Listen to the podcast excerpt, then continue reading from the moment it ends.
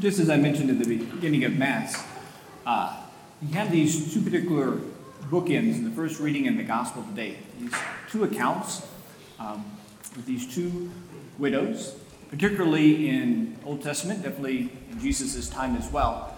Um, those who are spoken of um, as widows um, had lost, of course, their husbands. And husband was the one who cared for um, and took care of them as a spouse and definitely as a family. So, as a, a widow, many times they were kind of seen as not per se an outcast, but they know many of them turned into begging. Um, many of them turned maybe to small menial tasks or servants uh, or kind of service work. Uh, many of them, uh, again, were kind of also maybe seen as, uh, especially as their husband had died, that maybe God was looking down on them, right? So sometimes they were kind of the fringes, the outside um, of society. weren't necessarily taken care of, um, weren't necessarily provided for. So it's interesting that uh, Jesus points out um, this particular widow, who many people would not have even noticed or paid any attention to, um, as their main focus kind of was on the, the, Pharisees and the scribes and those who were coming putting large sums um, into the treasury. But the widow, again, and you can see in that first reading, uh, who trusted in God, trusted in the words of the prophet, and did what he had asked. Because of her faith, was rewarded, was blessed with plenty of oil and flour to be able to take care, take care of her son, herself, and the prophet Elijah. And even too, we hear um, Jesus specifically saying that this widow uh, was taken care of because of her faith.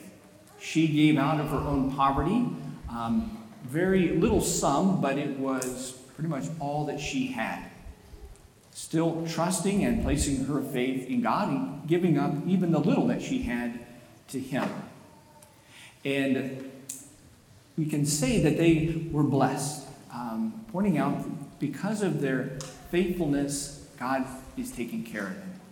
And God desires to bless us. God desires to bless us with great things. God desires for us to, to flourish, to live full lives. God desires for us um, to be happy.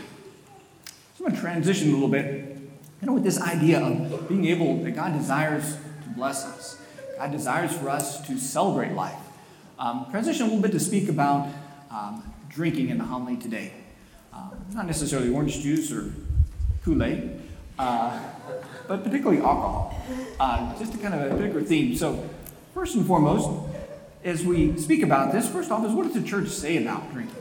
Um, there are many monasteries, many monks who brew beer. Maybe some of you had their beer. Uh, we even have a rite in the Catholic Church for blessing uh, breweries and a beer. Um, of course, many different focuses in Scripture, um, allowing wine and beer to cheer man's hearts. Uh, Jesus' first miracle, right, was at the wedding feast of Cana as he turned water into wine, right? Jesus instituted the Eucharist um, of wine and bread. Jesus could have chosen grape juice, he could have chosen something else, but he chose wine. God has given good things to his people. And it's great that we were able to celebrate. Um, particularly, drinks come out at times of when there is a community that gathers together, right? Um, especially when we celebrated a fighting Texas Aggie win, right? Opportunity, I don't think, I don't know, I might have drinking a beer on Wednesday after the slab was poured. Um, in some sense of Thanksgiving for all that God has given to us, right? Definitely there will be a celebration um, when our church is complete, our church has been built, giving thanks to God, right? So these opportunities for us to gather, to celebrate, to be able to enjoy all the good things that God has given to us. Maybe even a little side note, too, of being able to celebrate our faith, right? We even come to church every Sunday celebrating um, that Jesus Christ desired to sacrifice his life for us. We celebrate first communions, baptisms, confirmations. We celebrate at weddings. We celebrate even the life after a funeral many times, gathering together.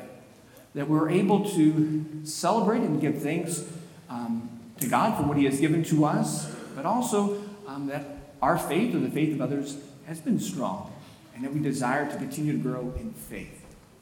So, what is the story then upon drinking, right? So, maybe it would be good to distinguish drinking from drunkenness, right? Drunkenness that takes us out of a place to be able to be people of reason, right? God gave us an intellect, God gave us a reason, and ability to be able to make solid choices. Many times, becoming drunk takes away our reason. And sometimes we kind of turn into animals, not being able to make a coherent or a rational thought, not being able to choose um, wisely as God has given to us our intellect, right? So we could say drinking is okay, but getting drunk is not, right? To an excessive point. So maybe just to kind of touch on three things. Um, a little bit more on drunkenness, maybe a little bit more on underage drinking, and a little bit about ring dunks. Uh, as we got ring, rings coming out this coming weekend. So you can already come. Hey, hey, all right. so, real quick, in some sense, along those particular lines, God desires for us to be happy, right? God wants us to be able to flourish in life, as I already said. God desires for good things. And so many times, uh, people turn to drink for a sense of intoxication or for a sense of inebriation or just a sense of wanting to be happy, wanting to tune out the world, um, just wanting to go into a different state, emotional, maybe even in some sense in ecstasy, right? I didn't say that word right. Uh, um, but there is a sense, too, of recognizing that God desires to be in relationship with us and happiness, and that happiness comes from a relationship with Him. And a complete relationship with Him, the images of heaven, right? We, we all of our needs will be met. And there will be, in some sense, of an ecstasy. Uh, there, there will be a sense, all right, I'm not going to try to say that word again. there will be a sense of complete happiness, right? That We don't have to be inebriated or, in some sense, to try to falsely form this, right? The desire to be happiness with God in heaven is out of a place of love, right? The desire, in some sense, for happiness that comes out of drunkenness is really out of a place of sin, which is opposite of God, which is looking for happiness and peace and joy and fulfillment in something that is not of God.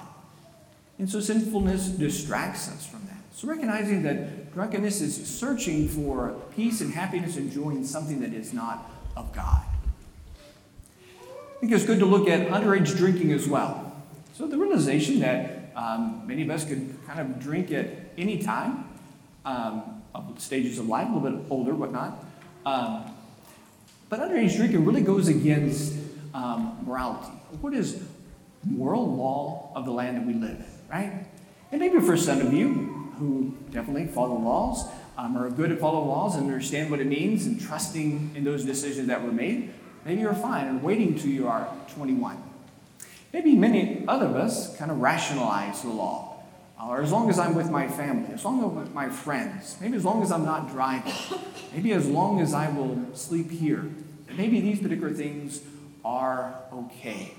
I just really would like to challenge you and maybe a desire for you to grow in a sense of maturity um, in this particular area. Just because we can doesn't necessarily mean that we should, right?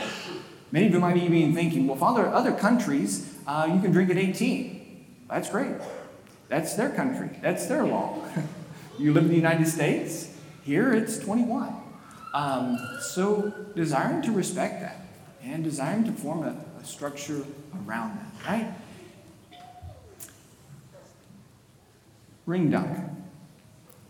Here at A&M, uh, maybe not an official tradition, but maybe a tradition has come up over the last few years of uh, taking one's Aggie ring and drink, dropping it into a pitcher beer, and then, in some sense, binge drinking. So drinking the pitcher as fast as you can. Maybe some would say that you're supposed to do it within the amount of time of whatever class year you're in, right? So trying to drink it as quickly or as rapidly as you can. So just a couple things here. Number one is um, just the sense, first off, is again, around that sense of celebrating. God wants us to celebrate good things. You should celebrate. All of you should celebrate your rate. All the hard work, classes, tests, papers, all the things that you have done uh, that have gone into being able to receive this ring should be celebrated. You should gather with friends. You should bring your family together.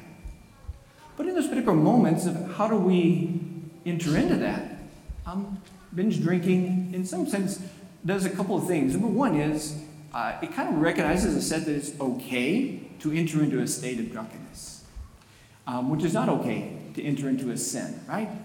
Sometimes we think because our friends are encouraging us or are fine with this or because they've done it, that we also too have to enter into this sin as well.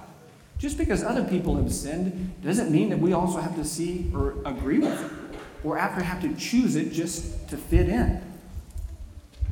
And the second is, is really to kind of glorifying this particular act and maybe even leading other people into sin, wanting them to say that you have to do this as well, to be part of this tradition, um, to be one of us. You too have to do the same thing. Um, Jesus speaks very poignantly in the Gospels about one who leads another into sin. It would be better if a millstone was wrapped around his neck and be thrown into the sea instead of leading another person into sin.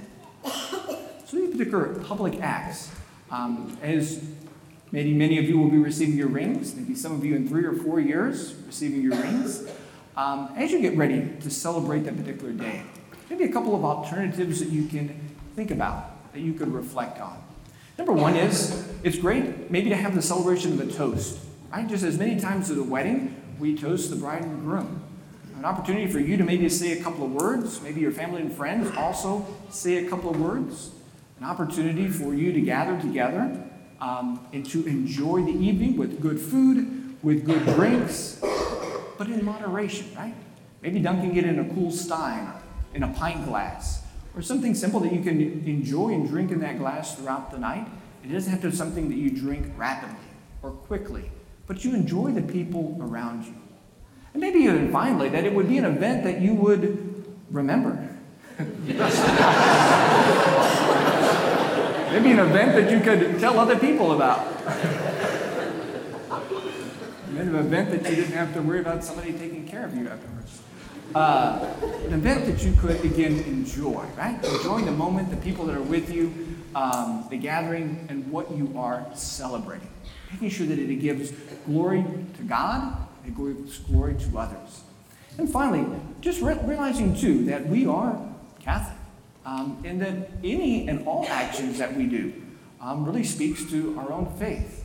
Are we truly living out our Catholic faith, even when we are on Northgate or in the classroom or in our apartments or when nobody's watching? Um, are we still desiring at that time, recognizing that I'm Catholic, I'm Christian, and desiring for our, our actions and our words to be those of our faith?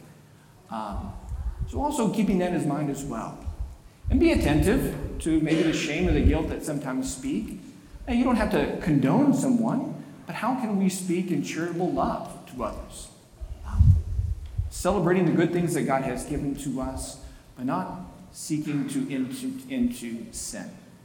So, in thanksgiving for all that God has given to us, maybe desire to rightly order um, all that God has given to us, that it may continue uh, to give Him glory and to give glory to all that God has given to us.